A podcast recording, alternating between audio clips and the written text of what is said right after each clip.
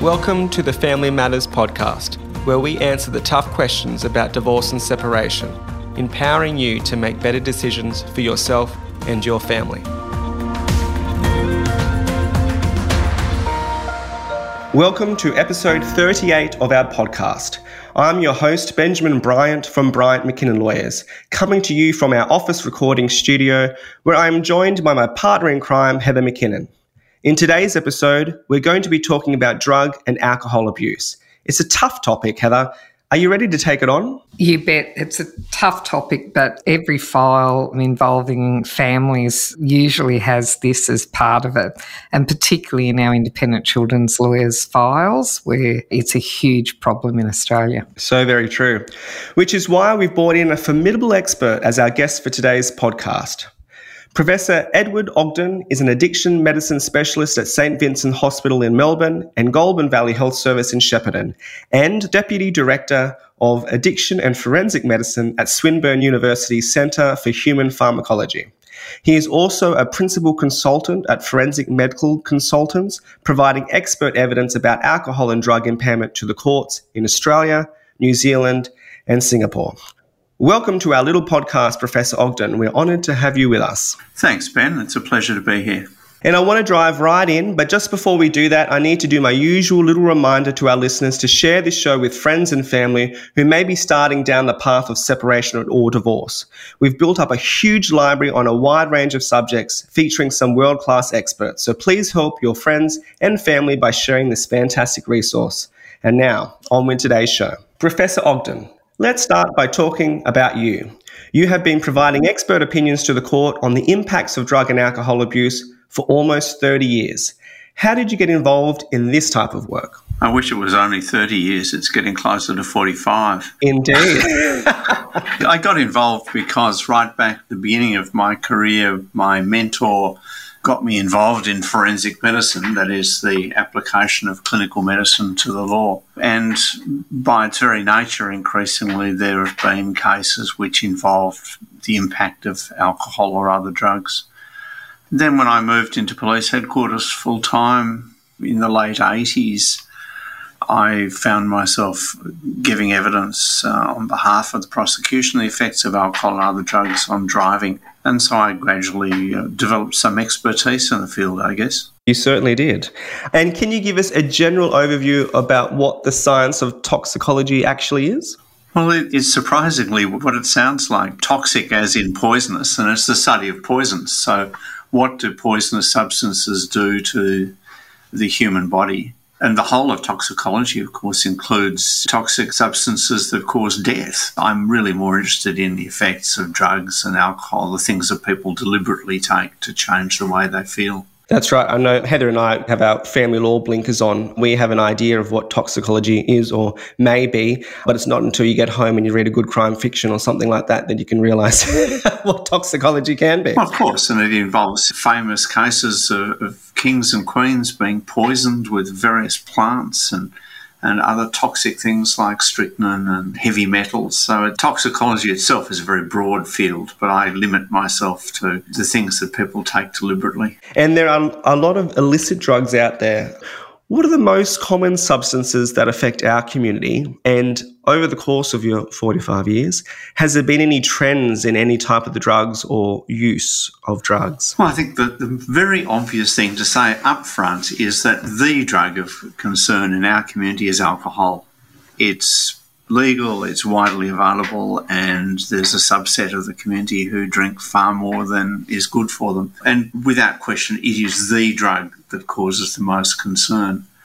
Then there have been changes over time, I guess. Cannabis is used by a substantial subset of the community. And it's changed over time. When I was a medical student, good cannabis was 2.5% THC. Now, hydroponically grown, genetically selected material, there are strains which are producing 20%.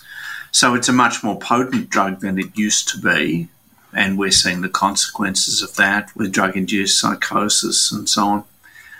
So I guess, you know, cannabis would be number two. And then there's the whole range of things that people use in the party scene and personally. So I guess it used to be speed, it used to be amphetamine, but these days it's methamphetamine.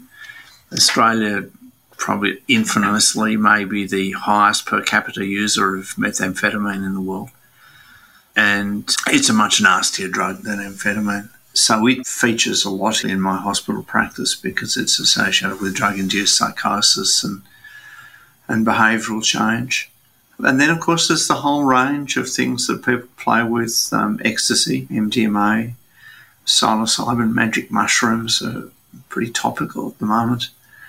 But there's a, an endless range of chemicals that are of interest to people who like playing with how their brain feels, some of which are more nasty, more toxic than others. And Professor, one of the things that interests me is that they have a lot of information out there and also how to evade drug testing, you know, try, try and do different things. They have a lot of information on there, but also there's a lot of people that are completely naive. They have no idea. They've never suspected it. They've never been exposed to it. They don't know the different classes of drugs. They don't know their effects. They know what is legal or what is not legal. You're right. I mean, there are. I have people who come in and think they're going to teach me about the pharmacology and toxicology of the substances they use because they claim to have this vast personal knowledge.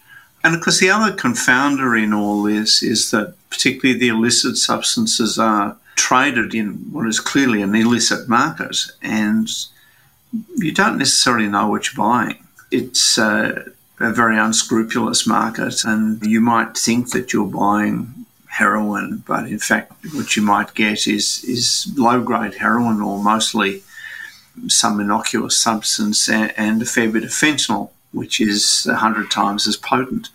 So it's a vexed area and some people think that they know, but of course they don't necessarily know what they're buying. Yeah, that's right. And I conjure up images of bathtubs and stuff again, probably from crime fiction movies or something like that. People cooking up things in all sorts of precarious um, places, and so of course that begs the question: Why do people do it? I think it's the fundamental question. When I see a new patient, my first question to them is, "Why do you do this? What's it do for you?"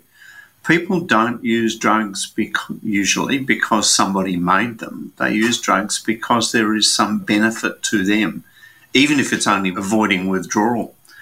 There's always a payoff for the individual. People use drugs because they get some personal benefit, and that's actually a really important thing to understand because it may be that if you deal with the underlying reason, then the drug use disappears at its simplest, I had a man referred to me for his alcohol misuse disorder. But when I said to him, So tell me about your, your use of alcohol, he said, Oh, I don't drink.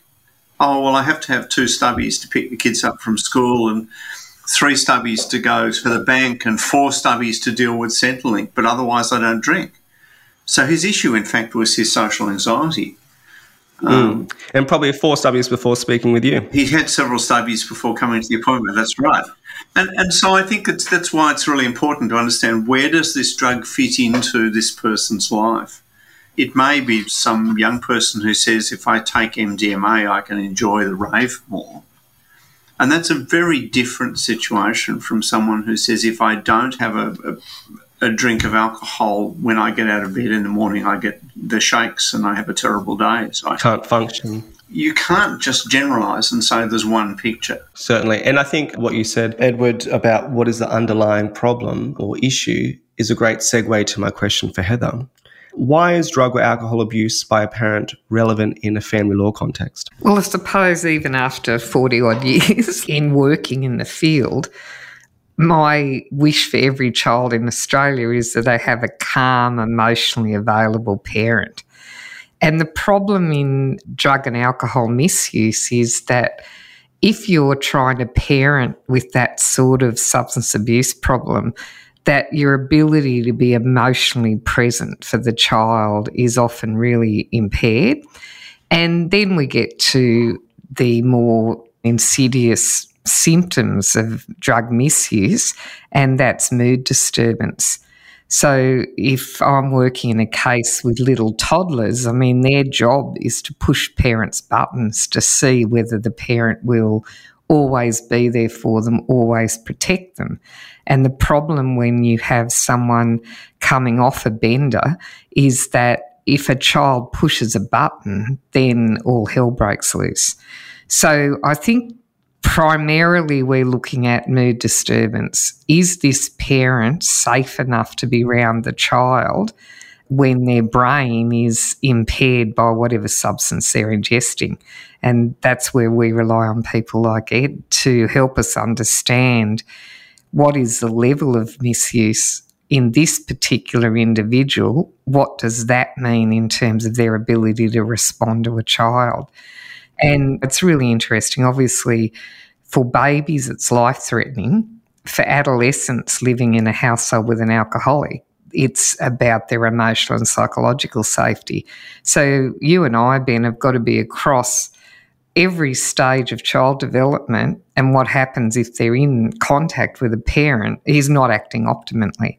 So that's the guts of it. The guts of it is what's the impact on this kid if this parent is off their nut. But that's only one side of it, isn't it, Heather? That, that you know, you're talking about the intoxication, but the nature of, of true addiction is that finding the next dose of whatever it is becomes the critical part of life.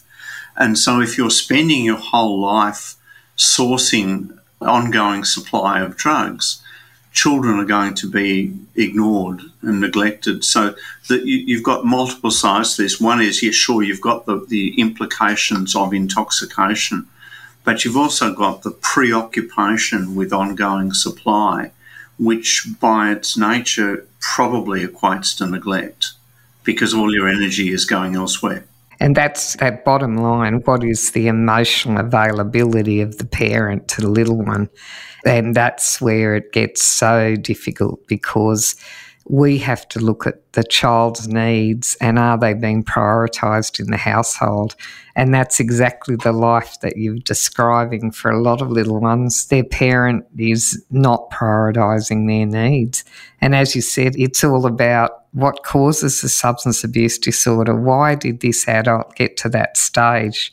And is there a way of making the environment safer for the child. And I think that's why that question about why the person is using becomes the critical one.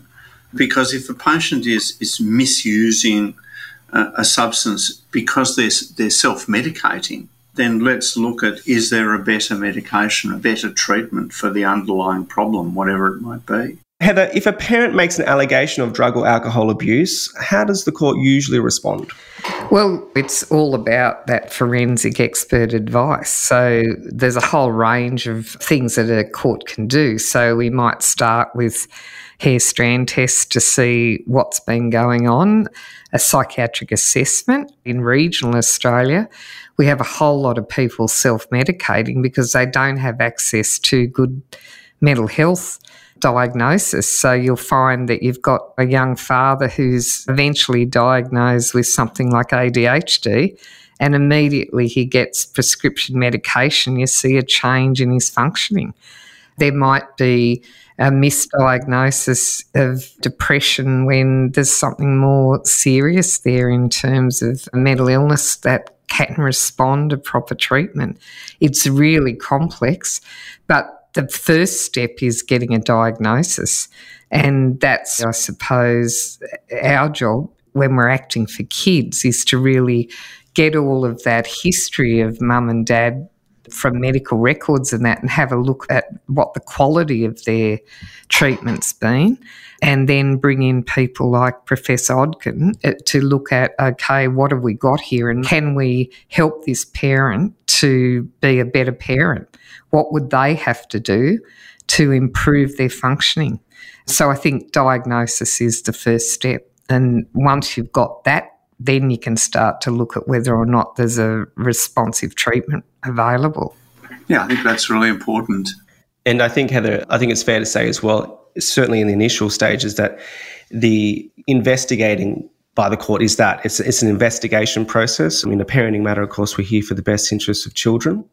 It is not about punishment. It is not about removing the children from the other parent or saying that they're the bad parent, because a lot of people say, you know, oh, here goes this allegation again, or if I have a positive result, that means I'm going to lose my kids. It's an investigation. It's, a, it's an assessment as part of the best interest principle, and the court proceeds on that basis. So, Professor, the court has ordered drug testing. Let's find out more about how that works. And first of all, are there any illicit drugs that can't be tested for? In general, most drugs can be tested for in some matrix. The question is where to look and how you look. Um, if you want to know about impairment right now, then you need to test the levels of drug present at the time. So that would be a, alcohol in breath, alcohol in, in, in urine. For most other substances, other matrices are used. Urine testing will tell you something about what's been taken in the last day or so, with perhaps the exception of cannabis, which is detectable for weeks. And then, of course, the, the matrix which is often preferred when thinking about abstinence is hair testing. Hair grows at about a centimetre a month. And so if you've got a three centimetre length of hair, you're able to look back at drug use in the last three months. And this is the interesting bit, I must say, Professor, because there's a lot of practitioners out there, there's a lot of clients and members of the community. And I can assure you, there's a lot of judicial officers out there as well that are not across this. So it's really important, I think, information for our listeners, but also the community. And certainly when I was uh, in, I haven't been practicing for 45 years, but in my short career, certainly when I first started, it was drug urinalysis and breathalyzers. We had breathalyzers at changeovers. And now it is more sophisticated with hair drug testing and carbohydrate deficiency transferrin testing, CDT testing, which is common certainly um, in this area. I'm not sure in, in all areas, but certainly in this area, that's what's common. So I just wanted to ask a few questions about that, Professor, if I may. Can you explain to our listeners what a CD test actually is and what is it measuring? Oh, it's, it's one of those sort of strange tests that it was discovered almost accidentally that when large molecules like hemoglobin are put together, a bit of carbohydrate gets trapped in the molecule. And it turns out that when people drink a lot of alcohol, there is less carbohydrate trapped. And so when you do the test, they're carbohydrate deficient. And that means that there's some evidence that the person's been drinking excessive amounts of alcohol. It's not really specific. You can't say if you drink five standard drinks a day, you'll get this, or if you drink seven standard drinks, you'll get something else. But what it does mean is that if the CDT is raised, that during the last the six weeks before the blood test, the person's been drinking excessively, with that being a subjective statement. That's exactly right. I heard you being very careful with your language and for good reason, Professor. Which brings me to the next question. You've, you've, half answered it is certainly many times I've got a CDT test, the client has provided it to me, and I'm like, great, now what? How do we interpret them? What does it mean? What does excessive drinking mean? What are we looking for? Well, I think that's exactly the problem is that we don't know the answer to that. I think that if you've got someone whose alcohol consumption is at the sorts of levels that the National Health and Medical Research Council would say was safe. That is, for a male, less than two standard drinks a day on average and less than 10 standard drinks a week, then the CDT is likely to be normal. If somebody is drinking 10 or 12 standard drinks a day, then the CDT is likely to be abnormal. But uh, you know, you can't turn around and say, "Well, I know exactly what this this means." If somebody's been drinking to excess, the CDT will be up. If that's an issue before the court, then it would be reasonable to require the person to drink in a way that the CDT goes down. For example, I've had an, an airline pilot who uh, had a raised CDT. There was never a question about whether or not he his alcohol consumption affected his ability to fly. But the Civil Aviation Administration required that his CDT return to normal so that his pattern of alcohol use showed a safe activity all the time. Yes. I always wonder what my CD test results would be, Professor. and can you explain to our listeners what a hair drug test actually is and what's it measuring and how much hair are they taking for this? Well, it's been known since the 1850s that some toxic substances actually get incorporated into hair. It was known back then that strychnine and lead could be extracted from hair if someone was was being poisoned. So the knowledge that drugs get incorporated into hair is not new. What is new is the technology that allows the measurement of the extraordinarily small amounts of, of drugs that get incorporated into hair. So, as I said, hair grows at about a centimetre a month. And so, depending on how much hair you've got, depends on how far back you can look. But typically, a little sample of hair is taken from the back of the head, usually about the diameter of a pencil. It's snipped off, it's not pulled out by the roots, which some people seem to be worried about. And then it's subject to, to testing. If you're really fussed about someone's drug use, you could cut it up into one centimetre lengths and see what happened each month for the last few months. And they're capable of measuring most substances that we're interested in. It just gives you an idea of the, the accuracy of this. The results are expressed in picograms per milligram of hair. So a milligram of hair is a thousandth of a gram, and a picogram is a million millionths of a gram. So we're, we're measuring vanishingly small amounts of drug in fairly small amounts of hair. Whilst there are no Australian standards, the Society of Hair Testing, which is a, obviously a fairly exclusive little body, has in fact made recommendations about how to interpret a whole range of substances in hair samples. And obviously, there's a limited number of laboratories who have the expertise to measure these vanishingly small amounts of drug in little bits of hair. And, Professor, it's not just head hair, is it? Testing can happen on any hair from the body, pubic hair or leg hair. Yeah, you could even use fingernails or toenails, except that you don't tend to pull them out. well, except you're going back to the, you know, the, the, the um, the, the, old, you know, the movies and stuff, the, the old stories with the royals or something, or some torture chamber. Yeah. Well, I guess you know, post mortem, you could certainly do that. But yes, certainly, we know little, a little less about the rate of growth of hair in the pubic area or the armpits or, or, or body hair but it probably grows at about half the rate. And look, I've had the situation where somebody was ordered to have hair testing and they turned up for the for the hair test with not a hair on their body. They would totally depilated everything. Shocking. Not just their head, but the whole of their body, their armpits, their pubes, their eyelashes, their eyebrows. There was not a hair to be found, which one could draw an adverse inference from. I think everyone does. But for testing purposes, forensic for court, is it effective way to use, for example, use leg hair if there's no hair on the head? Oh, absolutely. And I, you know, I've had situations where people have used uh, chest hair, axillary hair, armpit hair, pubic hair.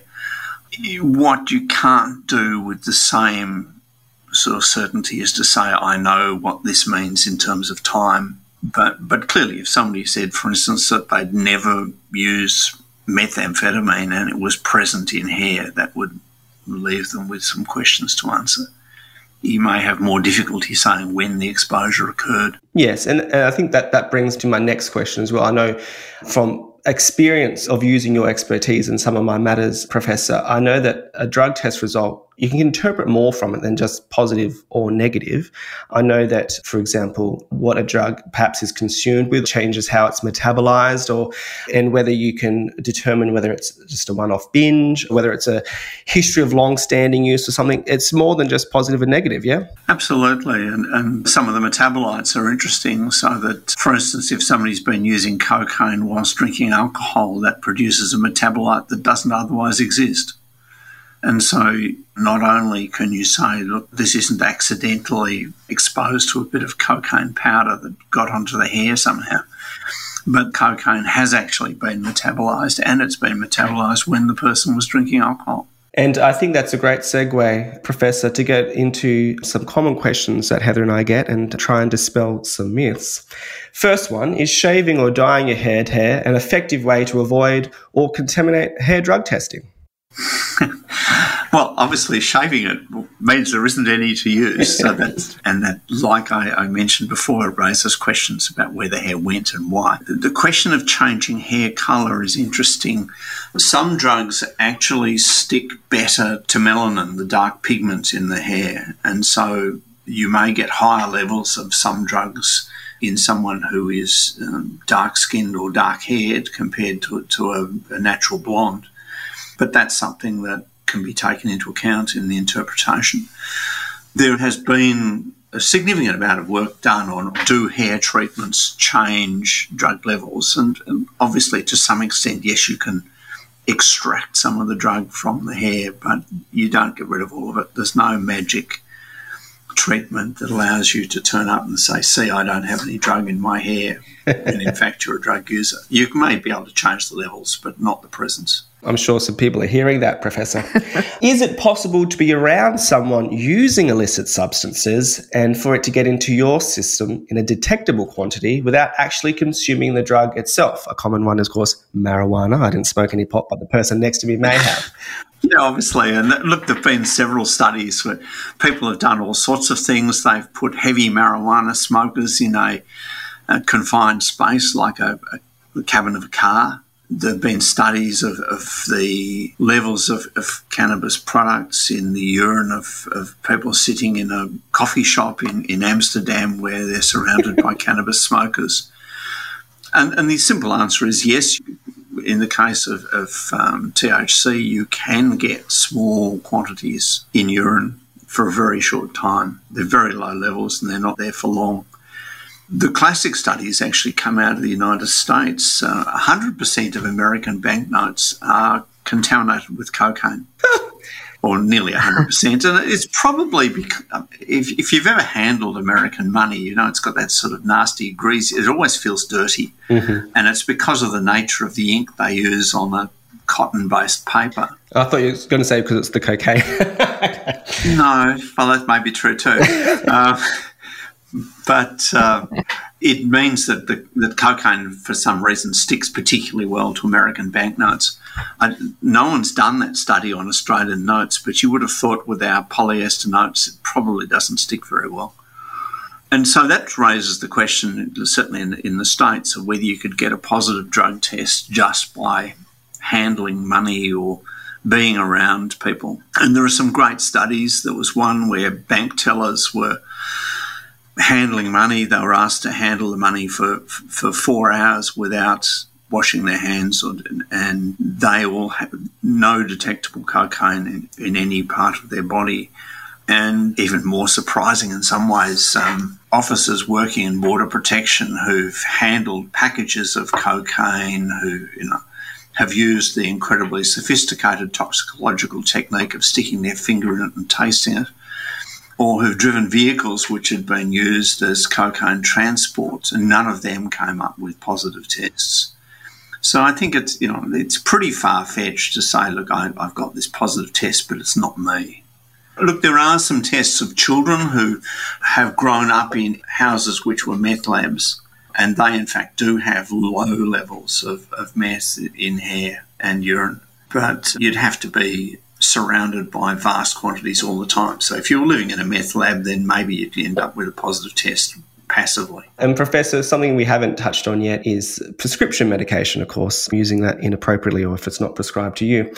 Is it possible for some prescription medications to be wrongfully interpreted as an illicit substance? For example, can someone's Ritalin medication be a valid explanation for having methamphetamine in their system? No. Ritalin's methylphenidate. It's not methamphetamine.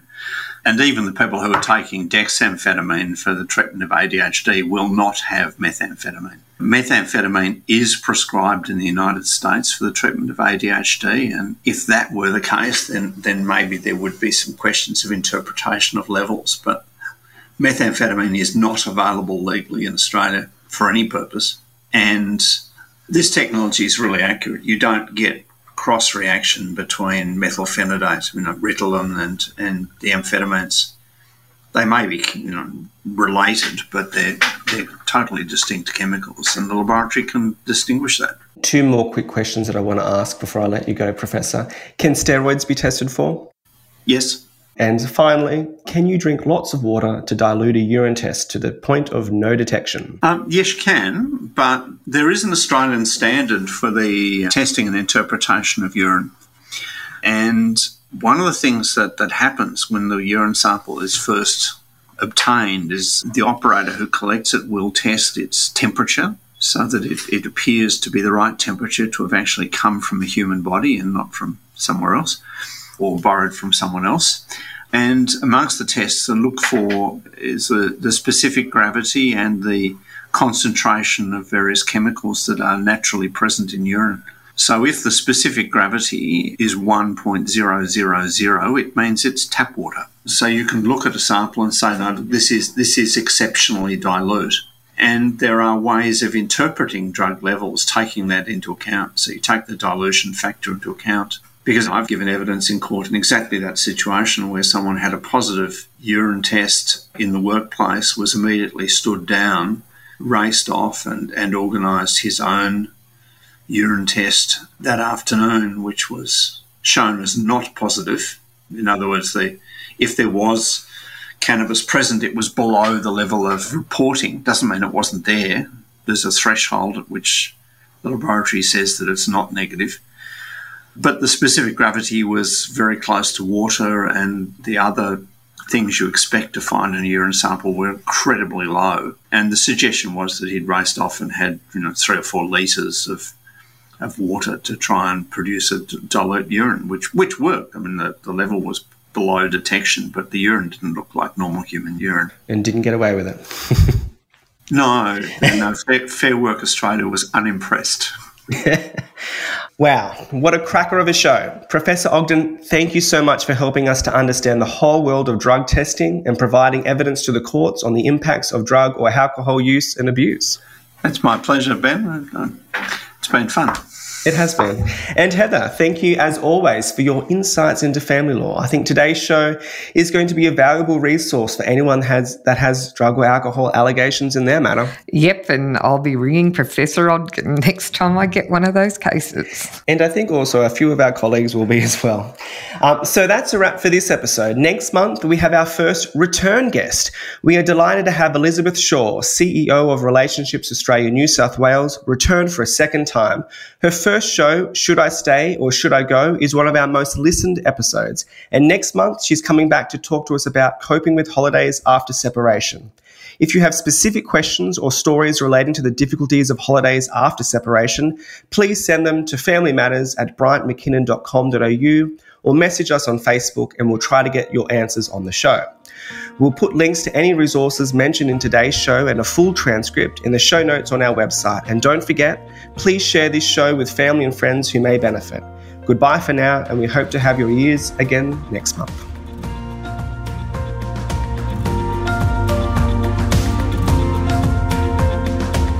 The information provided on this podcast is general in nature and not a substitute for personal legal advice. We recommend you consult an accredited family law specialist.